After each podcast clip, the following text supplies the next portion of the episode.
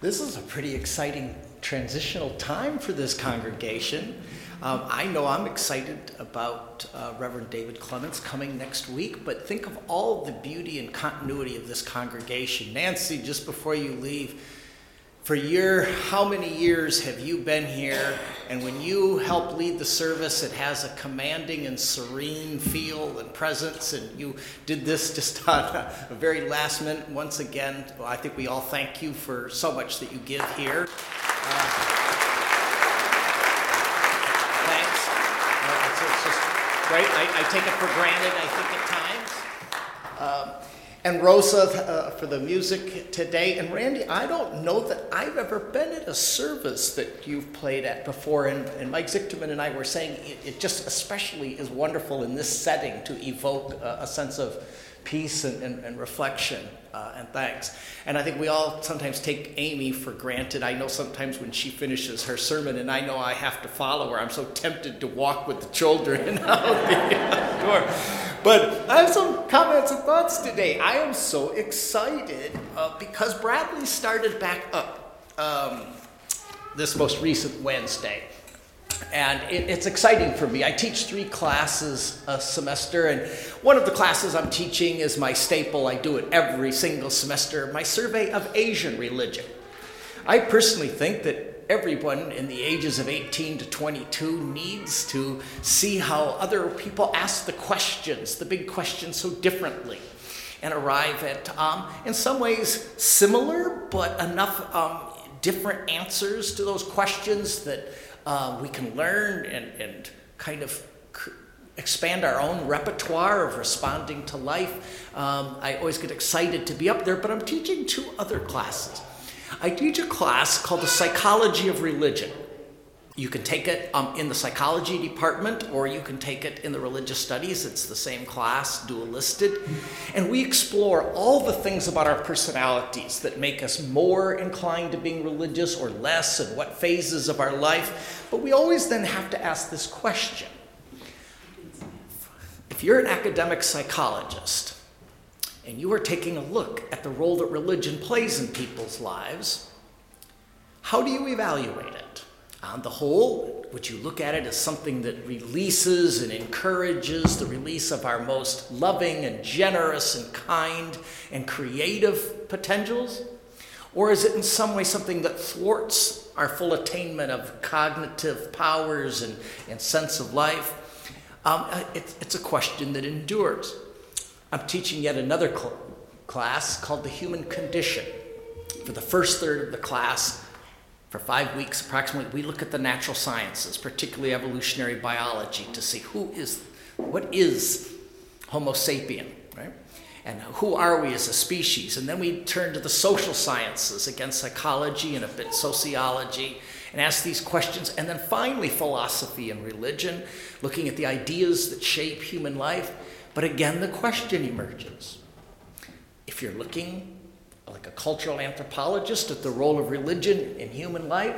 Would you say that, again, it encourages what's most noble about us and those quintessentially human capacities to reach out for um, a more just and loving world?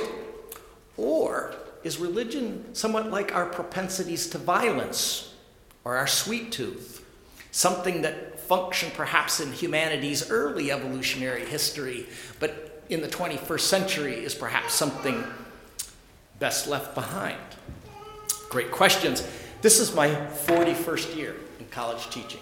As I begin a new semester, I have to confess to you, I go back and forth on these questions and have developed what I call a love hate relationship uh, with religion over the years.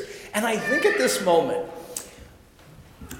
of my favorite thinker, the philosopher psychologist William James actually trained as a medical doctor at Harvard Medical School, stayed on to the psychology and philosophy departments, and he delivered a set of lectures that were later published as the Varieties of Religious Experience about 100 years ago that has remained the greatest text for scholars of religion. He was writing to a friend because he was ready to begin the series of lectures, and he was so worried what are people in the audience going to think of me? He knew many of them were very religious people who would be in the audience, and he knew many of the things he was going to say in his lecture as a philosopher and psychologist was going to offend them. But he also knew there there were going to be some hard headed rationalist scholars, and some of the things that he would say pro religious might offend them. and he wrote a friend of his just before beginning these, and he says, I am so, you know, um, nervous about these lectures, and I only hope that I can convince my audience, and now I'm going to quote from his letter, what I myself invincibly do believe that although all the special manifestations of religion have been absurd, yet the life of religion as a whole has been humanity's most important function. As I say, over 41 years, I go back and forth on this. Usually, what I read last is what I'm thinking at the moment.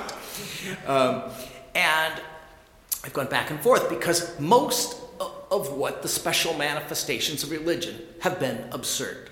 They're not grounded in scientific evidence. Their thinking doesn't hold up well against rational logical scrutiny.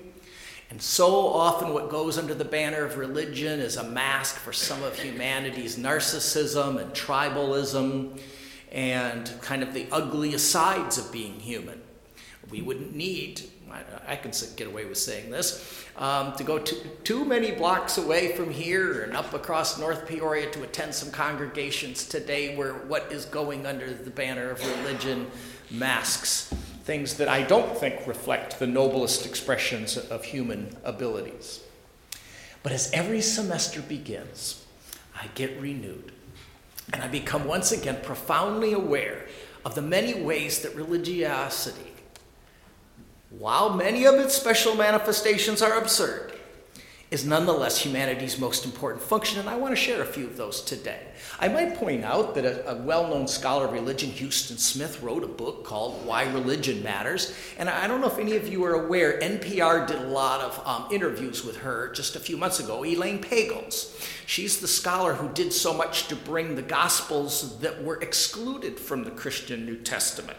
But we often forget that in the first days of Christianity, there were many views of what Christianity stood for, and some of those voices got expressed in the Gospels that didn't make it into uh, the Christian New Testament, and she's revived, and she um, has recently written a book called Why Religion that you might be on the lookout for, and this is kind of going to be my take on, on the same.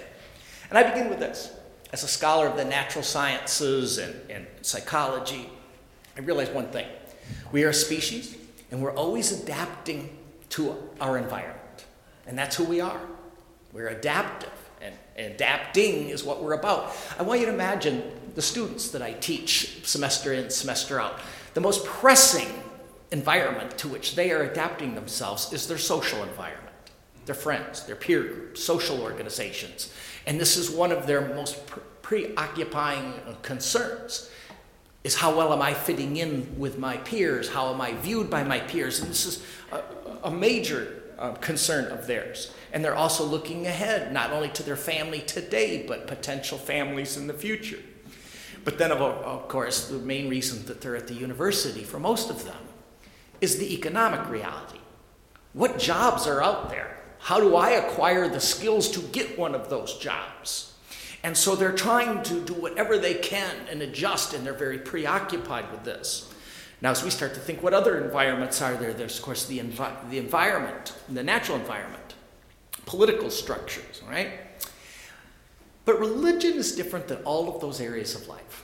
Religion comes to us and poses another issue. Religion, as distinct from economics, social, other, any other kind of way of looking at our environment, says there's a higher environment a more ultimate environment to which we should adapt ourselves.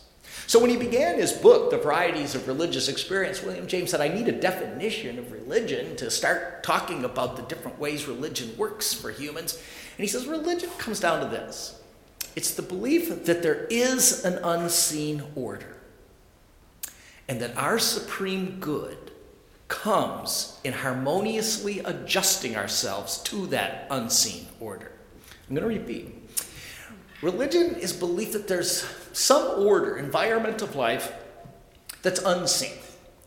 And yet, at the end of the day, our highest good is going to come from adapting ourselves to that unseen order.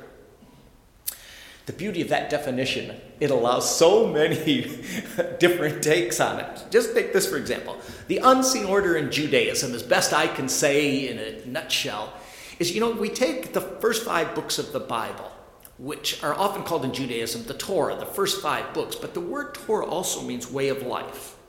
In Judaism, it's believed, yes, you don't see it with your eyes or taste it or touch it with your physical senses, but in God's will, there's an unseen way of life. And we are willing to separate ourselves away from many other patterns of life by our diet, our dress, our moral behavior, to live a righteous life by adjusting ourselves to the Torah, the way of life willed by God. Christianity expanded on that, but the unseen order for Christianity, at least the way we think of it mostly around uh, America today, the unseen order is the afterlife, heaven.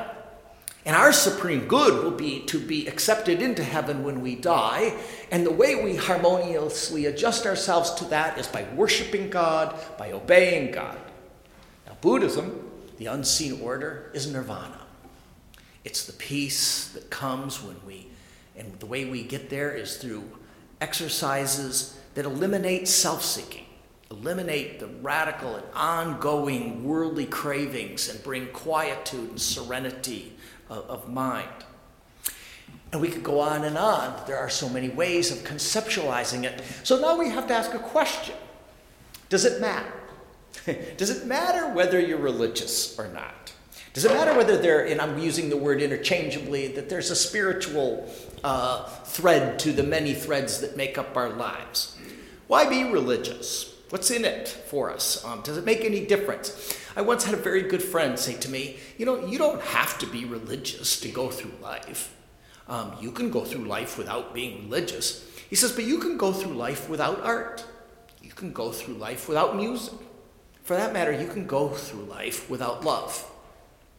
But anyone who has experienced love, anyone who has been enriched by music and art, knows that it opens up so much more dimensions of fulfillment and enjoyment and exhilaration, and I'll once again say quintessentially humanness um, to one's life. And so, what are these ways? What ways do religion? And I'm going to just pick three. My first is this imagination. The imagination of that unseen order. So much about our nor- other aspects of our lives is there's a reality already out there. There's a business environment. How am I going to get into that business environment? You're adjusting to a reality that is out there. Religion asks us to imagine a new perspective. I love a Latin phrase. Somehow, when you say something in Latin, it sounds so much more intellectual and valid or something. I don't know why. Sub specia aeternitatis. Sub, under, specia, a point of view, aeternitatis, eternity. Under the perspective of eternity, it's exhilarating to look at relig- to look at our lives from the aspect of eternity. To try to get that bird's eye view. Why are we here? What's it all about? when I draw my last breath, what do I want to have done with my life? And religion is that. We pull out our thinking caps and we begin to look down at our lives from an abstracted, imagined point of view. But therein lies the, as I say, religion is our most important function. You know, we use the word universe. We use it commonly. You and I, united, connected. But you know, your senses don't tell us that. We live in a multiverse. Everything is really unconnected unless we have a point of view in which we can see it connected. Religion does that. And this is why I think that even though so many religious groups, what did Amy say, 4,200? I, I, should have written that down. Uh, she told us today that there were, I think, approximately that many different religious voices in the world today. Even though so many of their points of view don't really correspond with what you and I would call the actual facts of, of life, and so many of them in their special manifestations are absurd Nonetheless, they plant seeds of improvement. I'll just take the concept of justice Realistically, there's no justice in the world out there, right? But the visions of peace and justice that have come from religious visions, religious imagination, have allowed us as a human beings and human species to incrementally grow towards justice, right? They gave us that under the aspect of eternity, imagined perspective to look down at our lives, and over time, they've been leavens of a higher order, seeds that have blossomed into some of our most noble acts as human beings individually and as a group, because we've imagined this unseen order. And it's made it possible to imagine and to strive for lives that aren't out there now but when we bring them into realization, they're better. And it brings us me to the second reason. In addition to imagining our lives under the aspect of eternity, I also think religion brings exhilaration, enthusiasm, and endurance that's found, not found without this point of view. First aspect of this is this I think many of us have some wholeness hunger. and meaning we've all experienced some love, but we yearn for infinite love. We've experienced mind, and we yearn for infinite mind. And there are those of us in moments in our lives, and for some of us as individuals, it, it, it's dominant. Always seek through prayer and meditation connection with something that's ultimate, eternal, and greater. And there's an inward luring, there's an inward enjoyment that maybe is not unlike listening to a great symphony or being moved by a great piece of art, but it brings an enriched subjectivity that just in the feeling of it itself justifies itself of an exhilaration and enthusiasm for living. But I'm also thinking the way that religion can sustain our efforts to delay immediate personal gratification and work for longer term goals. Longer term goals in our own life, and for those around us. And when the rubber hits the road, one of the greatest distinctions in all of our lives is to the degree we were able to put aside more immediate personal satisfactions to roll up our sleeves and work. And I think we all have to admit, with religion comes a certain zeal, a certain grit, um, a certain tenacity to work for something that will help us. How did we put it? That our supreme good comes from adjusting ourselves to that unseen order. I hope this, I, I can make this work and I can explain it uh, quickly, but I was always taken by a Harvard psychologist who wrote, when he was looking out, he said, You know, hard work, delaying gratification, even just trying to be ethical when so many around you are getting ahead without doing those kinds of things you can't sustain that kind of grit if you're not optimistic.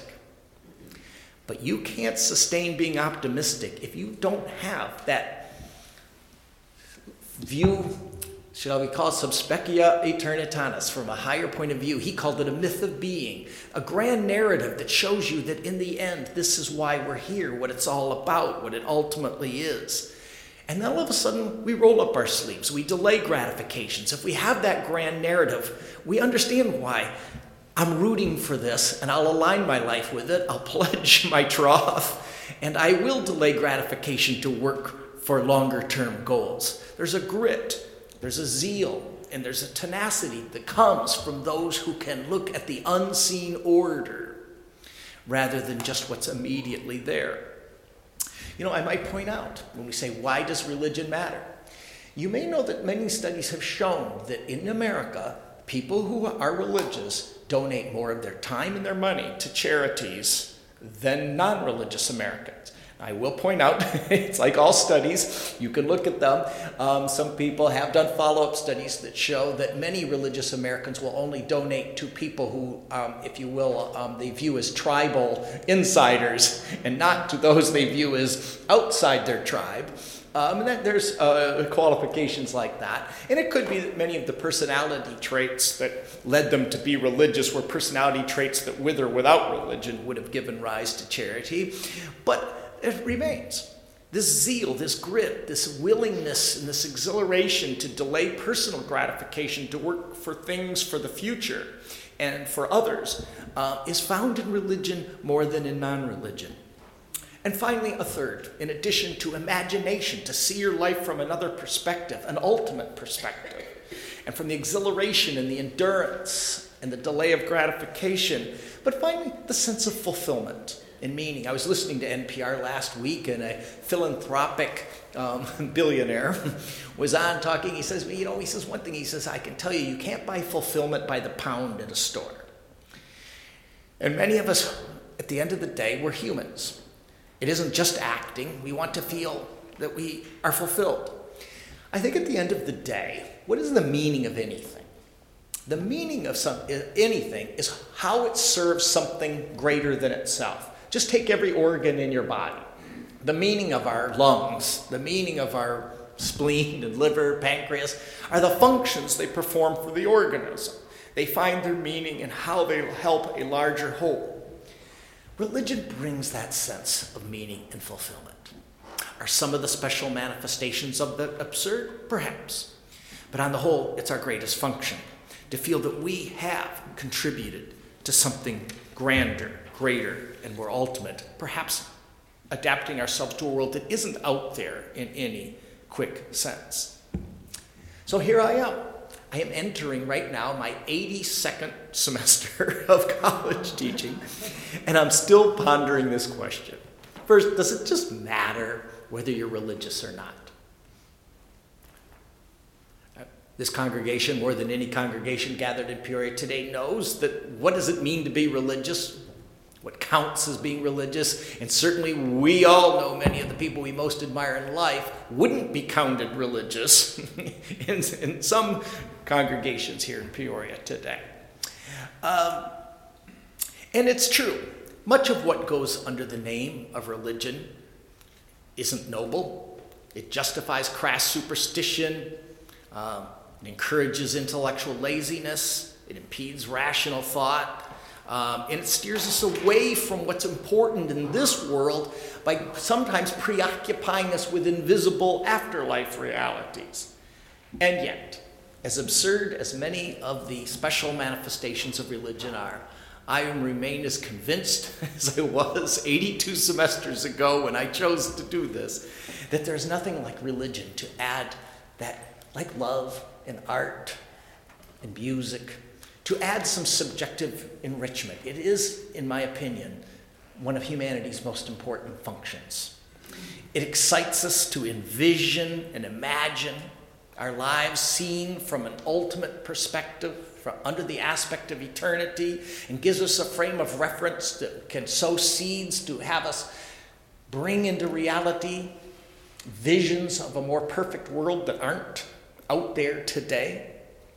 It exhilarates us to put aside short term comforts for grander and more long term goals, and it gives us a sense of meaning that we've contributed to something larger and greater. And so, my thoughts today are probably quintessential UU thoughts, probably. That although many of the manifestations of religion, as Amy said today, 4,200 of them, few of us would find ourselves in agreement with many of them, and we find many of their beliefs and practices bordering on absurd. Nonetheless, the spiritual dimension of humanity, religion in its broadest sense, is humanity's most important function. And I've had the privilege of being able to go into classrooms and, and to try to help my young students uh, make some distinctions about which of them is which, and uh, at least for themselves, decide how they're going to chart their path and it's been about as fulfilling of a life as I, I can possibly imagine. And one of the parts of that has been from time to time coming and getting to know this congregation and this community. And I think some exciting times are ahead for UU Peoria. Um, David's here next week, and we all know that there's going to be a lot of people from this congregation who are going to help him have a successful year as we look forward and select the next uh, permanent pastor here. It's an exciting time for UU. So I look forward to seeing you all at uh, coffee hour, and um, thank you very much for having me today.